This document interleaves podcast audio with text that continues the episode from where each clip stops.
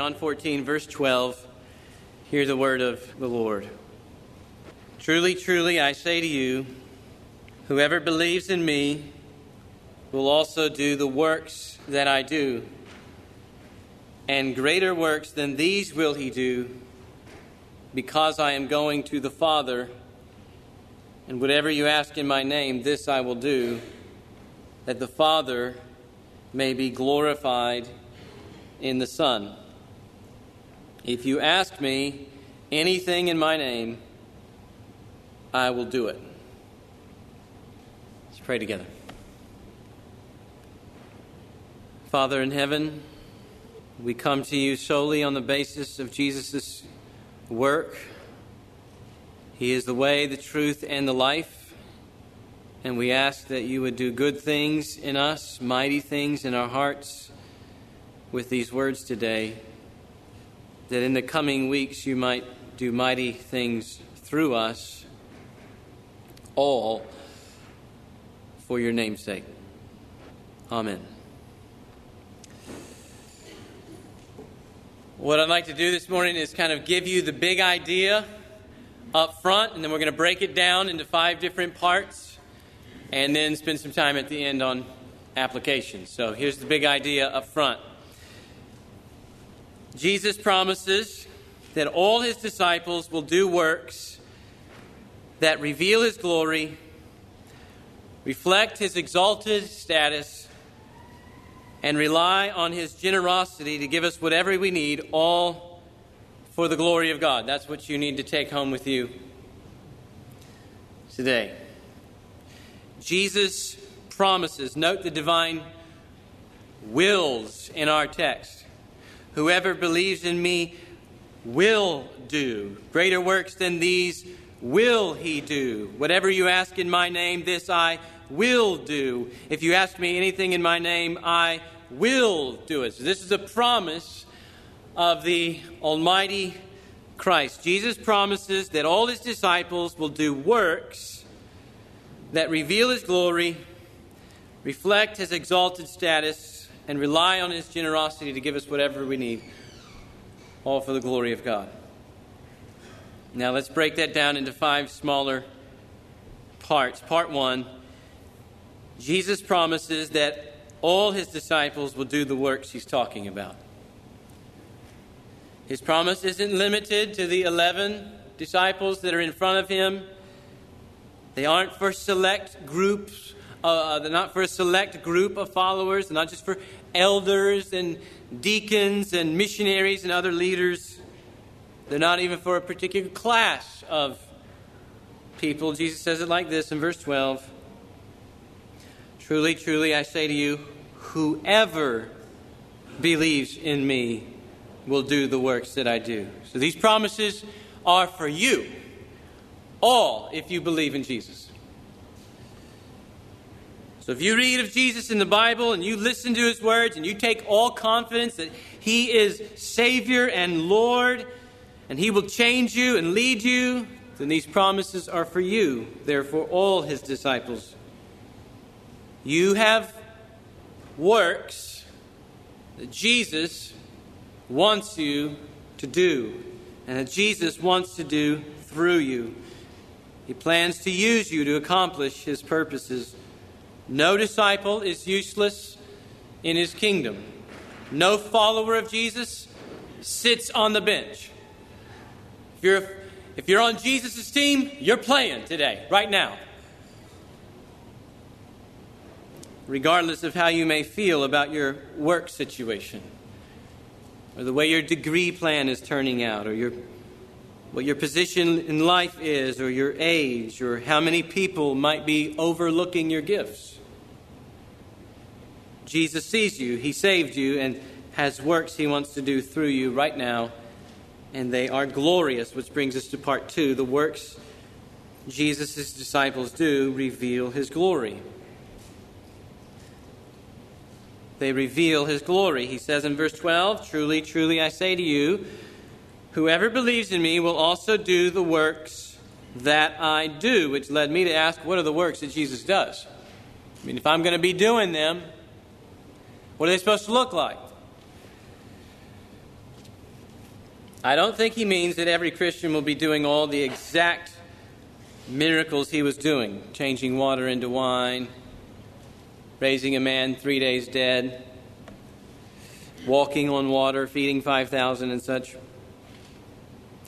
Not only do these particular miracles, especially in John's Gospel, uh, display Jesus' uh, unique role as Israel's Messiah, but Paul tells us in 1 Corinthians 12 that we shouldn't expect all Christians to perform miracles.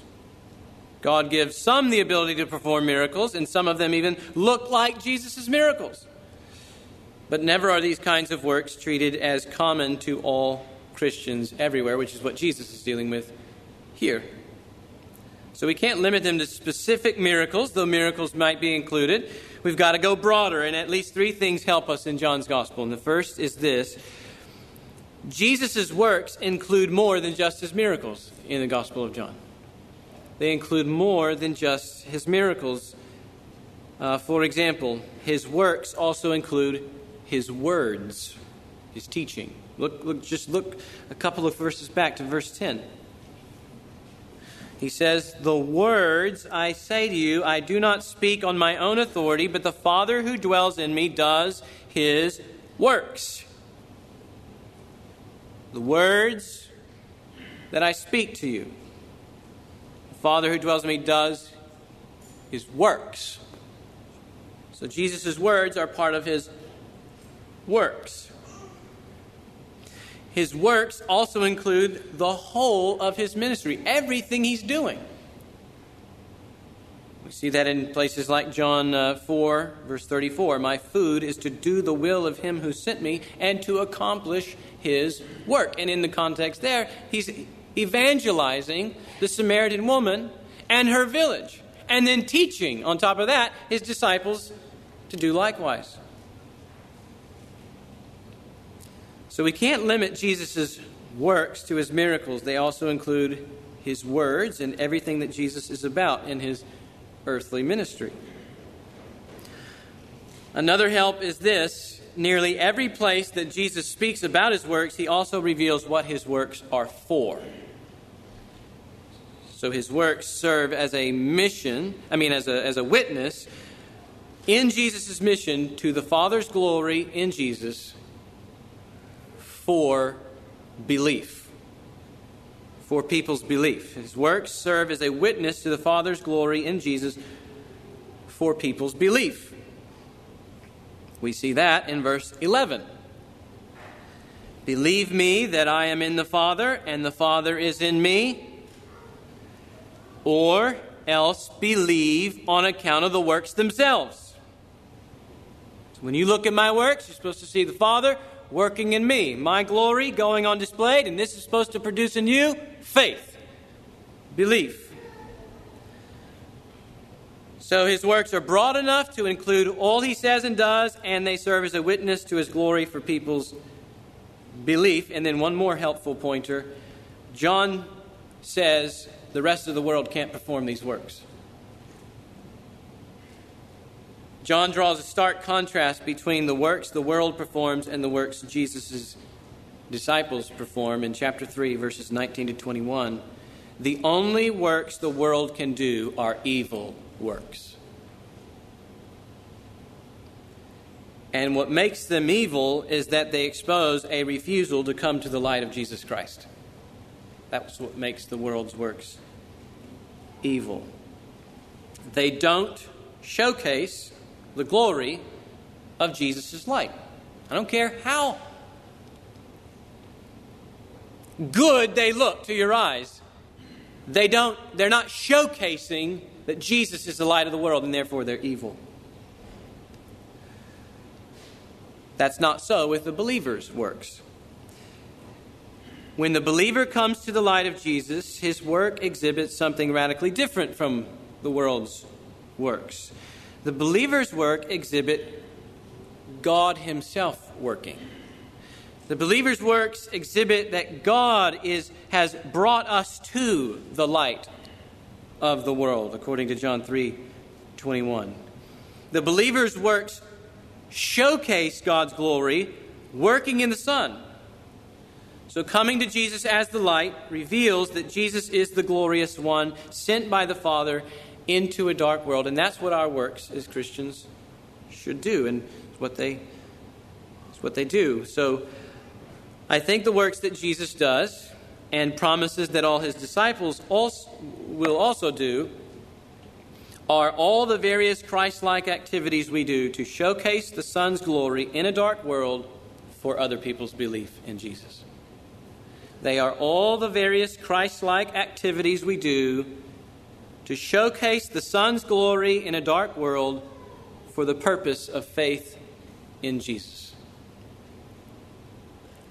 When the world looks at Jesus' disciples, when he, when he looks into your life, they should witness a community of people zealous for works that reveal Jesus' glory for belief.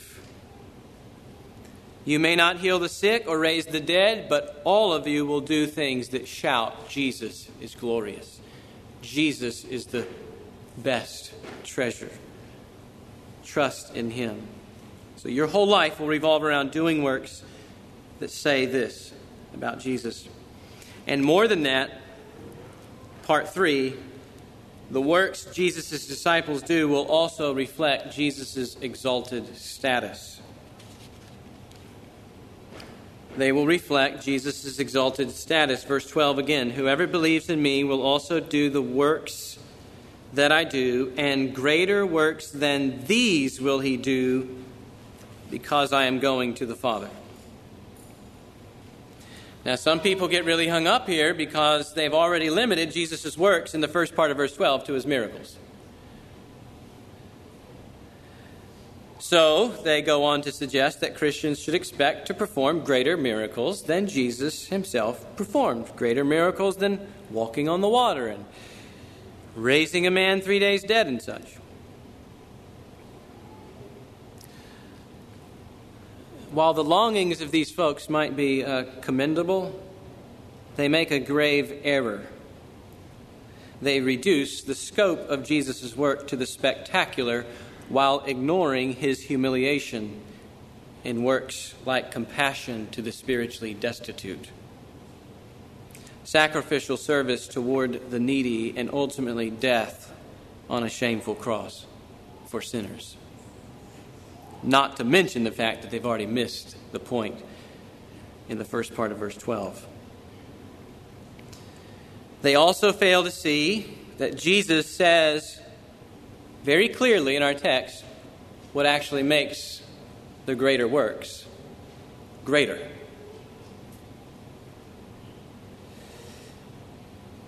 He's going to the Father. That's the crucial link in verse 12. Greater works than these will you do because I am going to the Father. The point isn't that their healing ministry will get bumped up a notch higher than Jesus' was, but that Jesus will be exalted to his glorious state with the Father, and their works would then reflect his exalted status in heaven. They're greater in that they're associated with the new age of the risen Christ, the age that all the prophets longed to see but didn't see when God would deal the decisive blow to sin, unveil the world's Savior, pour out His Spirit on all flesh, and send His gospel far and wide to gather in all of the nations. Jesus' earthly works were only the beginnings, the, the, the pointers, the anticipation of the salvation that he would secure at the cross and the power he would then do through the Spirit once he was raised from the dead. At that point, all the disciples' evangelism and teaching and Christ like service, even to the laying down of their own lives, would bear witness to Christ's finished work on the cross and his glorious exaltation to the Father's right hand. That's what's going on here. And as a result, thousands would come from all nations as the free offer of the forgiveness of sins was preached through the disciples and then authenticated by their deeds. So, what we should do here when Jesus is talking about the greater works is that we should think Pentecost. when 3,000 souls were added in a single day, with even some of the priests believing. When did that happen in Jesus' ministry? It didn't. If anything, he had 5,000 people follow him because he gave them some bread. Then he preached, and all of them left but 12, and one of them was a devil.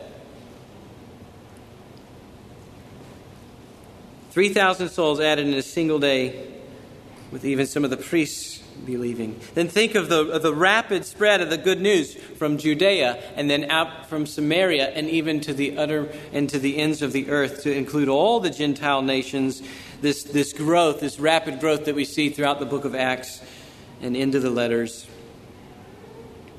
With sometimes that message even being confirmed through miracle, miraculous signs and wonders. Think of God's word powerfully entering an idol filled city like Thessalonica and turning sinners away from those idols to serve the living and the true God. And to this day, the gospel continues to penetrate the darkness and spread to all nations, bringing people from all backgrounds to bow their knee to the exalted Christ. That's what happens when Jesus returns to his Father. He unleashes a ministry unlike the world has ever known and unlike his disciples ever witnessed, even in Jesus' own earthly ministry. This was the plan. Jesus had been telling them all along. An hour is coming and is now here when the dead will, will, hear the voice of the Son of God, and those who hear will live. Why will they hear and live? Because Jesus will be exalted.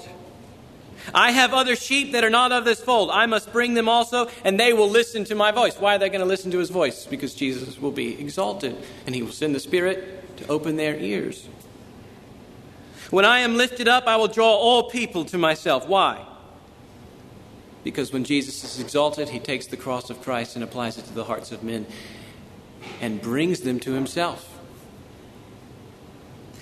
Disciples do works that reveal more than an imitation of Jesus' earthly life. They do works that reflect an exalted Jesus who is gathering the nations through their words and deeds and prayers and sacrificial love, all of which point to his finished work and reign at the Father's right hand.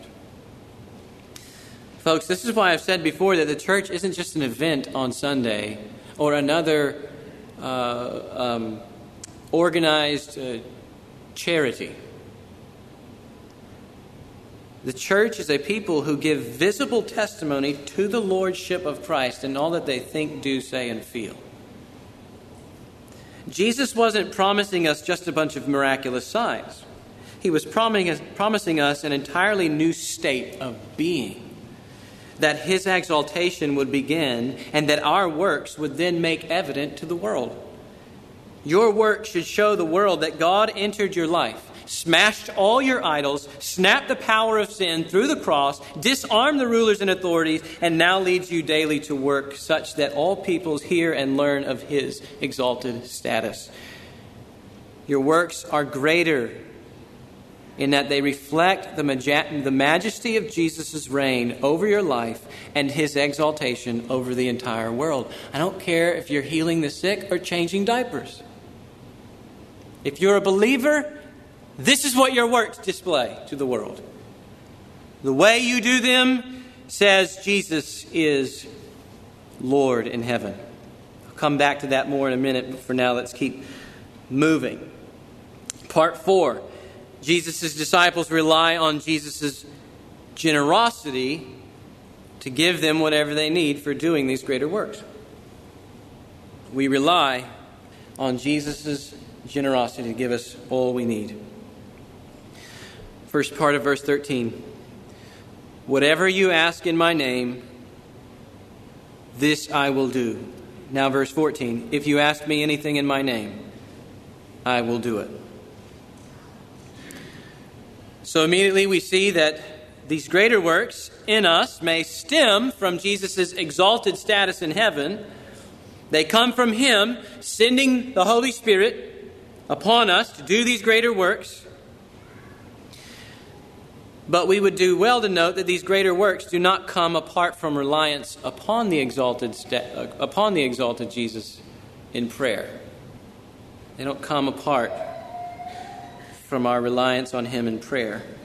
Twice he says to ask Him whatever in His name, and twice he promises to do it when we do.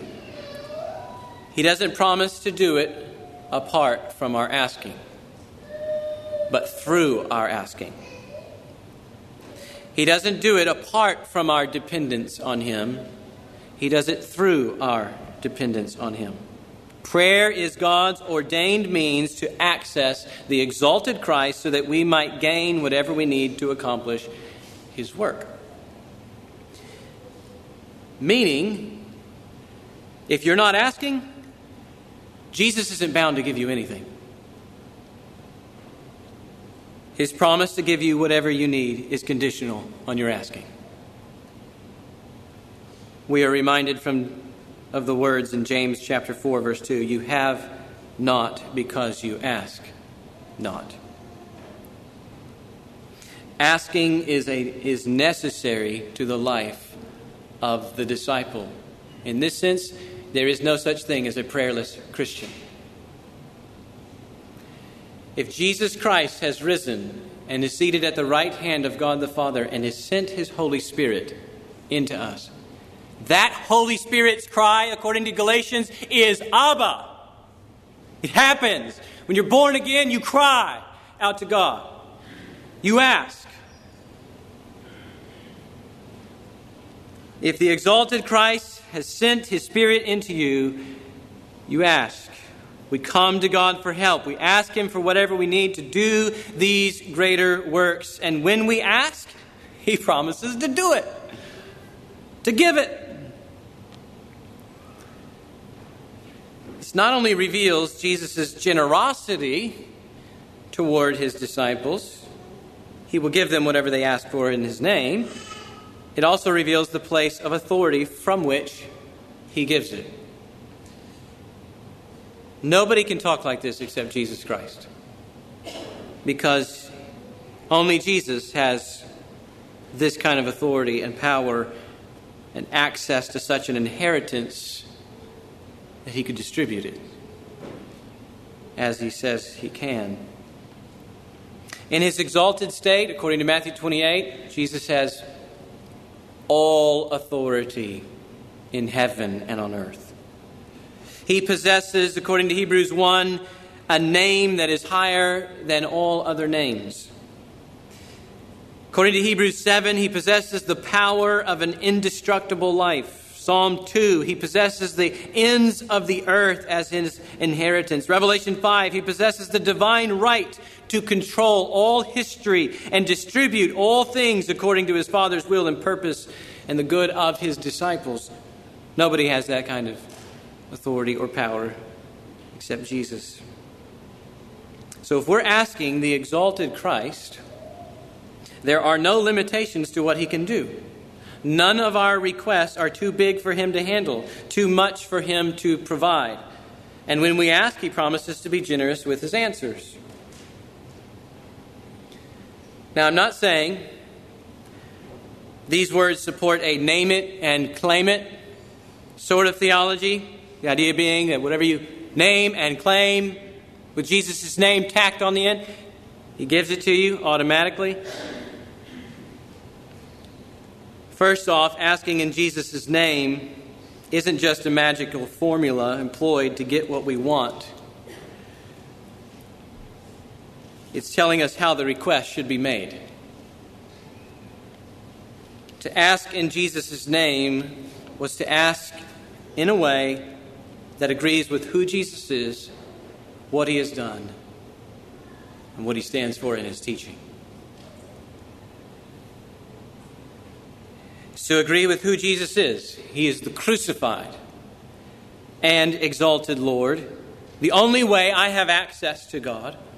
This should amaze us, by the way. It's a little parenthesis. We're the only ones that could can pray like this and have such confidence. How many millions of Muslims pray in vain? No prayers are being heard by God. None of their prayers are being heard by God. How many other people in other religions praying in vain to their idols. Christians are the ones, only ones that have this kind of access because of the work of Jesus Christ. We have access to God. He is the only way. We talked about that last week. We have access to, be, to God to begin with, so we should be amazed we can even pray like this in Jesus' name as his disciples. So, so to pray in Jesus' name is to ask in a way that agrees with who Jesus is, crucified and exalted Lord, our only entry way into the Father. It agrees with what he is like, what, he, what his character is like. What is his character like? He didn't seek riches. He gave up riches to become poor in order that we might become rich. He didn't name riches and claim it for this life. He gave up riches to come become poor in this life to give others life. And it agrees with what he teaches when we pray in Jesus' name, who he is, what he's like, and what he teaches. And what does he teach us? Back in chapter 12, he didn't teach us to live your best life now. He taught us to hate your life in this world in order to gain it. So it's not a magical formula to get whatever we want from our heavenly genie. Asking in Jesus' name is much like what John says in 1 John 5:14. This is the confidence we have toward him that if we ask anything according to his will, he hears us. The other thing to consider is that Jesus answers prayer not with the goal of making us look glorious, but with the goal of making his Father look glorious not with the goal of fulfilling our oftentimes self centered plans, but with the goal of fulfilling his Father's Christ centered plans. And that leads us into the fifth part here, part five. Jesus provides all we need for the glory of God, not the glory of us, but for the glory of God. So out with the prosperity bull.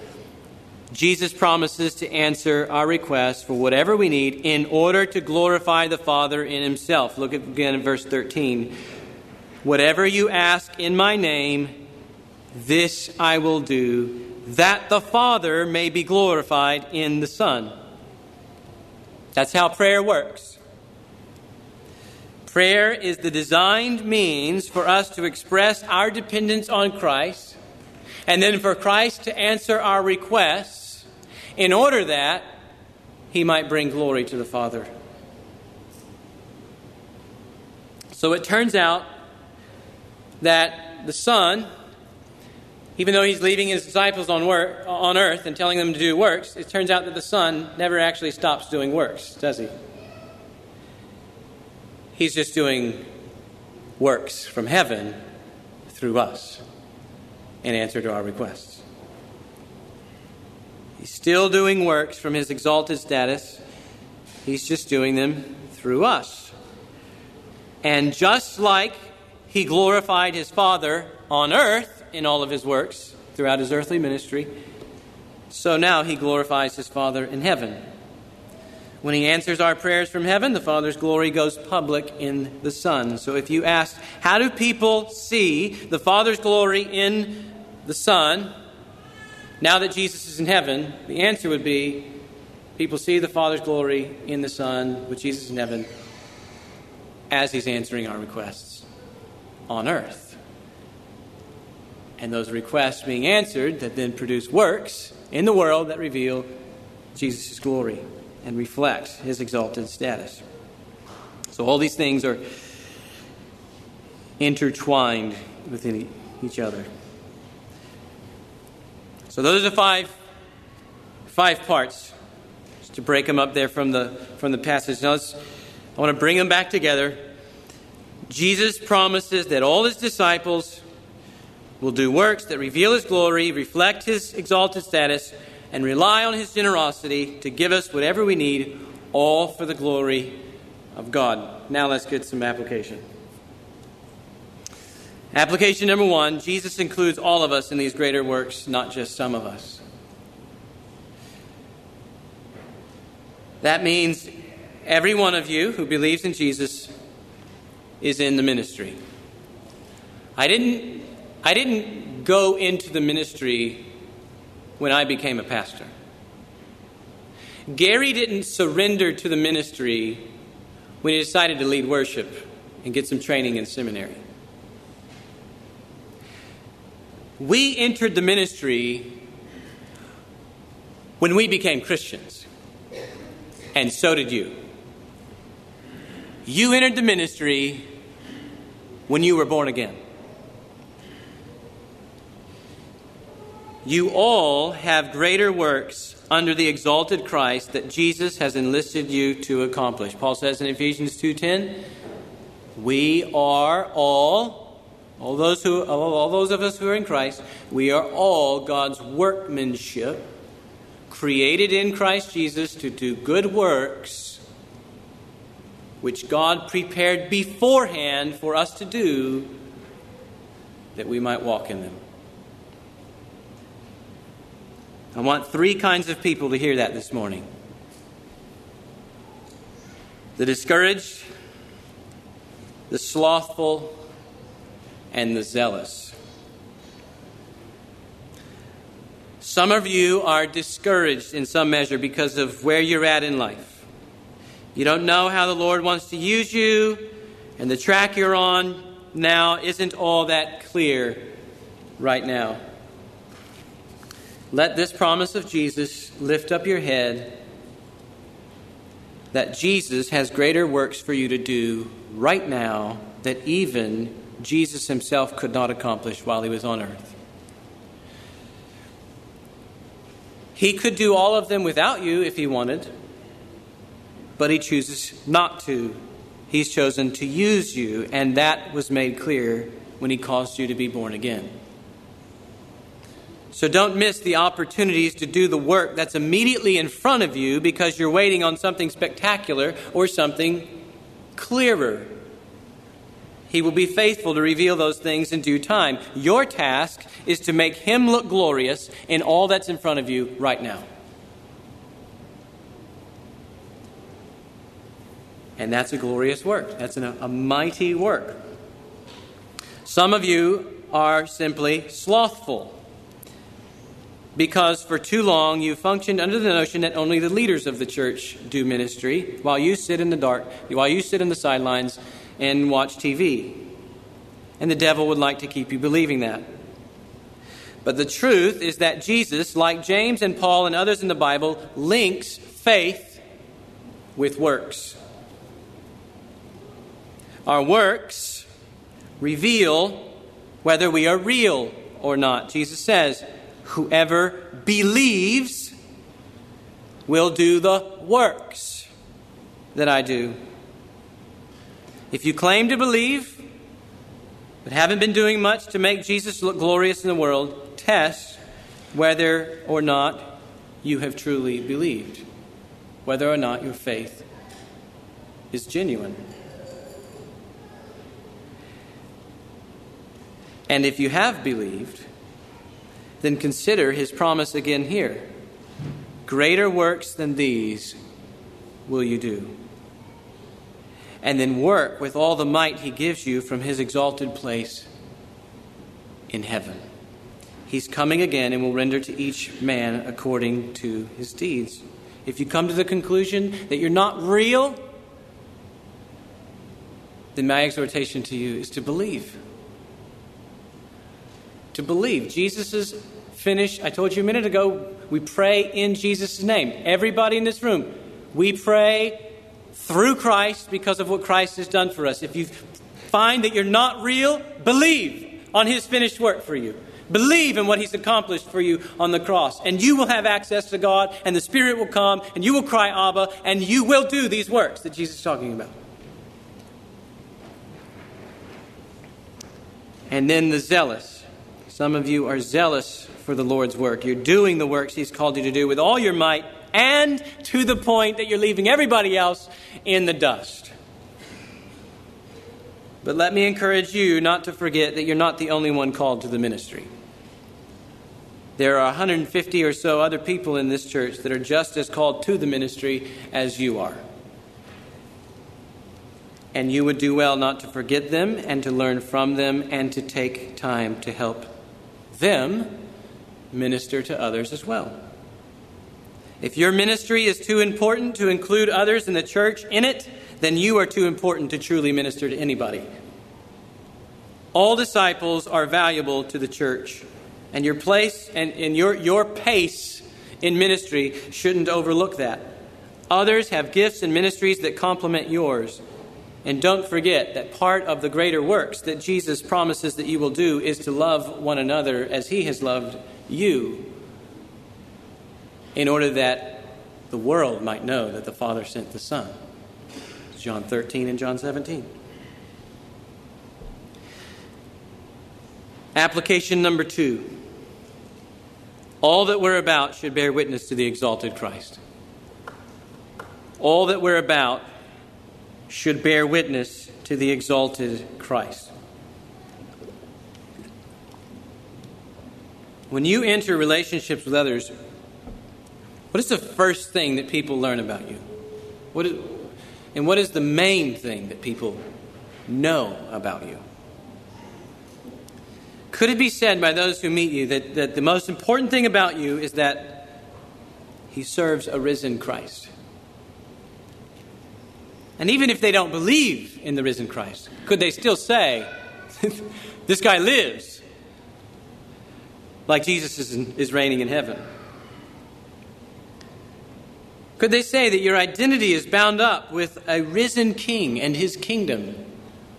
Could they say that your works prove he has risen victorious over sin, death, and the devil? Are you just doing everything that they are doing? How are you responding to the events in our world that, that is how you're responding to the, the various events, the various crises in our world? It's the way you talk about them in front of others. It is. Um, you know, like your coworkers and your wife and children and family members, perhaps even those around a, a local restaurant. They've got the TV on. This is flashing across the screen, and there's no hope, and everybody should go into despair. And how, how are you responding to those to these various world crises as they came up in conversation? Would your words bear witness to an exalted King who is establishing an unshakable kingdom to triumph over the darkness? Does, does your confidence in Christ prove to your friends in various tangible deeds, things that you say to them, would it prove to them that you're, that you're standing on a holy mountain which will one day cover the earth, according to Daniel 2? Can they see the rock on which you stand? I'm not saying that you won't cry with them and weep with the world. I'm just saying that the way in which we do it will prove to them something different, that we have a different hope. When we create a family budget, or spend our money, or assess our giving, how well, uh, how well would you say that those things bear witness to Christ's exaltation. How, how, how well, uh, when you, if you show, how, how often do you show hospitality? And if you do, is it done in ways that bears witness to Jesus' reign in heaven? Maybe you could ask questions like this as you're assessing, assessing how you give and what your budget should look like. Does, does my budget show that I belong to a kingdom that's not of this world? Does our giving reveal that Jesus and his mission is more glorious than my entertainment choices and hobbies? What sacrifices are we willing to make this year to help others see that our reigning king possesses the riches of heaven and earth and will meet every one of my needs? Is there any real and, and thankful awareness that, that my exalted Lord sees every transaction I make, and I will make it with my aim, and I will make it my aim to please my exalted Lord with every transaction?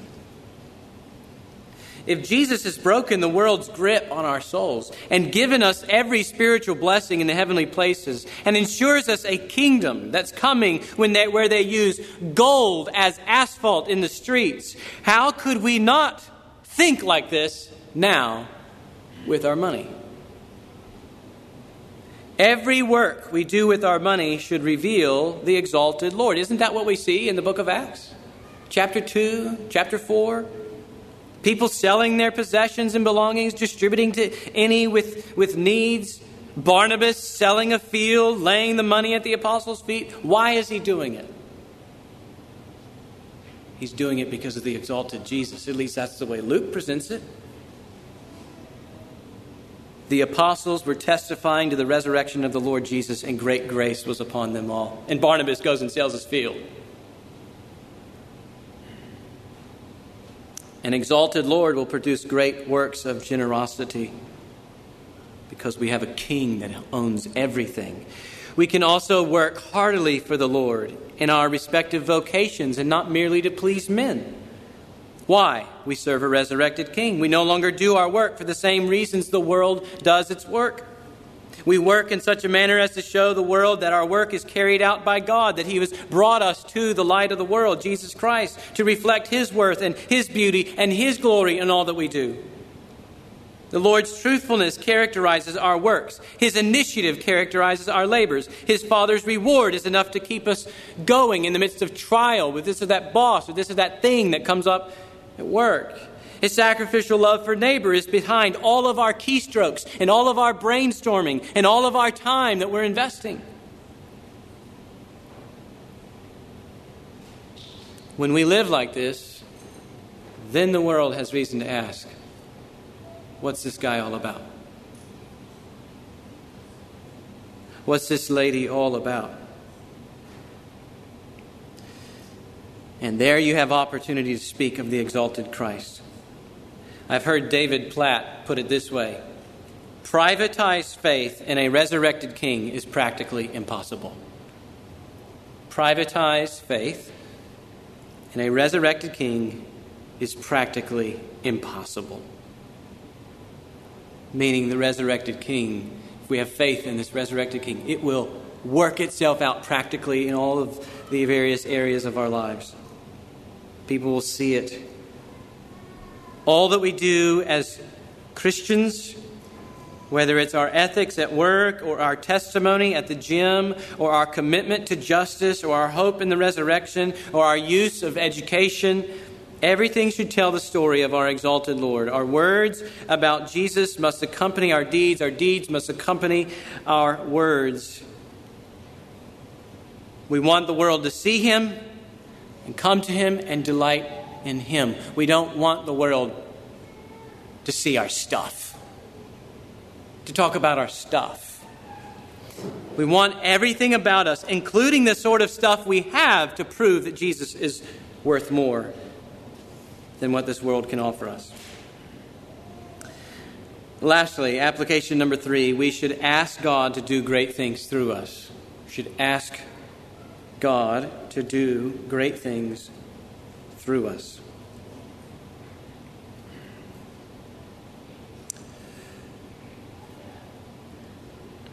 I think many of us struggle to believe Jesus' promise to answer our requests as he has said he would do. Uh, we, we struggle to believe Jesus' promise that he's going to give us whatever we need for these greater works, and that could be for, for several reasons.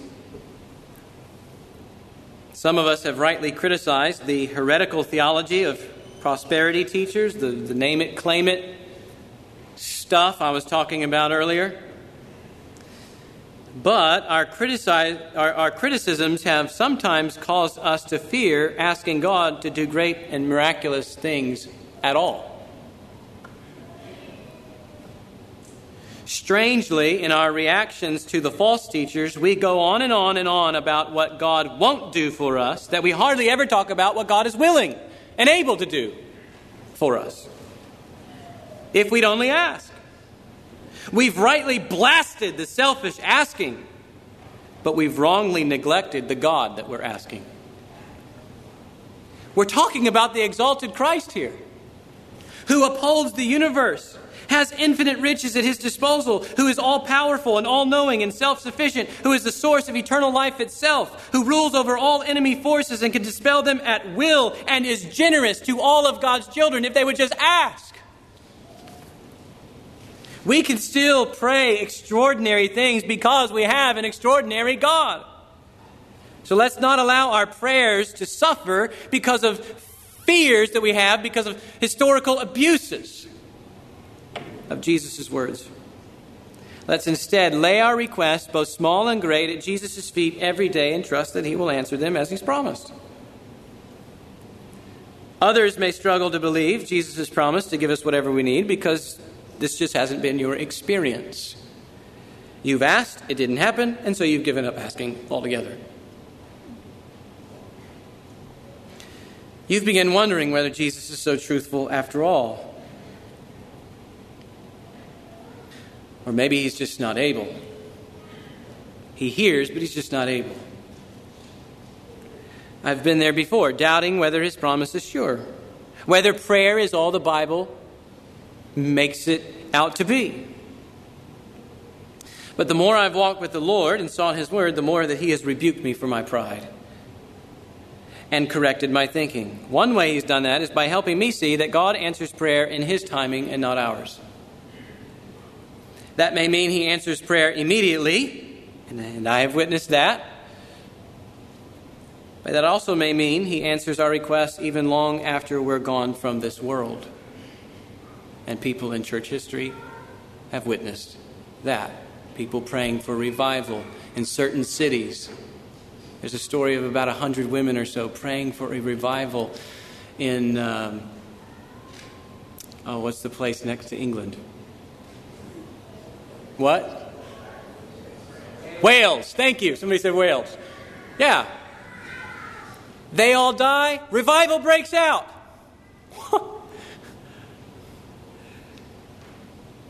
so he doesn't always answer on our, in our timing when we think He should, but He answers, which should remind us again that prayer isn't about us, it's about God's glory. Satan wants us to believe that if Jesus doesn't answer your request immediately, then he's not trustworthy. This is little lies that he feeds us. And so does our culture. Our culture, you know, our, our, our microwave, smartphone, instantaneous access type of culture, which trains us day in and day out to have everything immediately right now on the double. Time is money, or I'm mad. Give it to me. Right? This is what our culture feeds us. And when we don't get it, we stop trusting. That you haven't seen Jesus answer requests you've made doesn't mean he's failed you or that he has ignored you or that he's unable to do it. It could mean that he just hasn't answered it yet. It could also mean that he's answered it, but that you just don't have eyes to see it. He sometimes answers requests in ways we don't expect. Sometimes we have eyes to see it, sometimes we don't. But just because he doesn't answer in the way we'd like him to doesn't mean our prayers aren't being heard. And this we must keep in mind before casting off prayer altogether. Far better would it be for us to pray for the infinite God to give us to give us finite beings eyes to see than to call into question his trustworthiness and ability for what we cannot see. So, let's ask him. Let's ask him, Redeemer. He will answer on his timetable and in ways you didn't expect or in ways you just can't see yet, but he is not deaf to your requests. He hears you and promises to give us whatever we need to accomplish his works. Ask him to add to our number daily those who are being saved. Ask him to save people and then ask Him to give you all that you need to disciple them, to care for them, to help them, to sacrifice them. So you see, this, this prayer is actually frightens me somewhat. I mean, this promise of Jesus is here. because I know what He can do. I know the kinds of people that He can change. But if He's changing the people, the kind of people that I'm encountering in these neighborhoods with so many needs and so many demands and so many things that I don't even know how to answer right now, if He starts saving them, doing great things, now I've got to die to myself more. Now I've got to invest. Which could also be a reason why we're not asking. We don't want to deal with it. We should ask Him to save people and then ask Him to give us all that we need to help the people once He has saved them. It's not about us, it's about the Father receiving glory in the Son. We should ask Him to tear down the spiritual strongholds in our city through the proclamation of the Word. We should ask Him for revival in our hearts and reformation in all of the churches in our metropolis. How many criticisms have left your mouth about various churches in the area? Versus how many prayers you're actually praying for God to bring them reformation and healing and restoration. We're not here for just Redeemer. We want to cry out to God for Him to do marvels through other people. And if He doesn't use us, so be it. Let's make the other 300 Baptist churches in the area, area healthy. Ask Him to do it. Ask Him to instill in our men the aggressive yet gentle love of Christ, and in our women the faith in a sovereign God that makes them smile at the future. Ask Him to far exceed our expectations in evangelizing our neighbors. Ask the Lord to save people in the city that would make every self righteous bone in your body blush at the Lord's extravagant love. Ask God to extend His kingdom. Ask Him for the fullness of His Spirit. These are all from the New Testament. Ask Him to vindicate His elect. Ask Him to heal the sick. Yes, ask Him to do the miraculous. James 5 doesn't have a problem with the miraculous. He even uses Elijah, who shut up the skies so that it wouldn't rain with his prayers. And he's telling us, pray. Ask him to cast out demons. Ask him to bring justice for the unborn. Ask him for others suffering, to, to, to, to bring justice for others suffering in Iraq and West Africa right now. Ask him for wisdom and for more reinforcements, elders, deacons, teachers. Ask him for vision. Give vision to this church. Ask him to bring unity where you think unity is impossible. Ask Him for endurance against temptation, temptations that you even think that you'll never overcome. Ask Him to conquer them. Ask Him for material resources and supplies to multiply ministries. Whatever you need, ask Him. Ask God, you've got some people in business here. Ask God to give you what you think you need to get your business off the ground that you might serve your neighbor through your business, and bring a Christian ethic to bear on your particular industry so that others might be saved. Others might look at that work that's, that's quality, that's, that's done with integrity, that's that man does his work in the name of Jesus. I know his company, I know what that guy's about. Whatever you need, ask.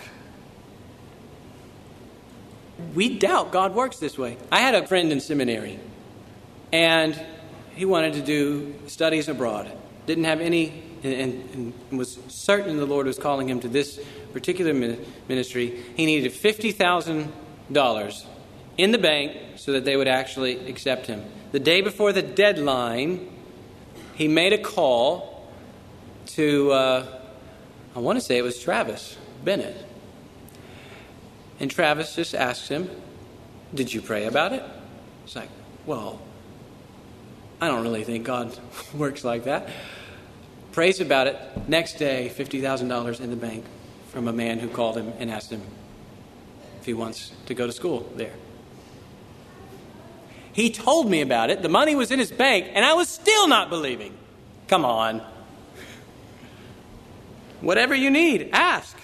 He's not far off and disconnected from your needs. He's available and ready to give you what you need for his work. so that the Father may be glorified. That kind of thing. I mean, just read, if you want some help, read George Mueller's autobiography. That'd be a good investment for you to make, for you and your family and your prayer life. He's not far off. He knows what we need, and He's able to do it. So let's not insult Jesus' ability to provide for the mission by keeping quiet or being reserved or limiting what He's able to do. He doesn't lie. All His promises are sure. He sealed them with His blood. He is now exalted at God's right hand his abilities, never to be called into question, and he wants you to ask. So I think we ought to do that now. Wes, you want to come lead us?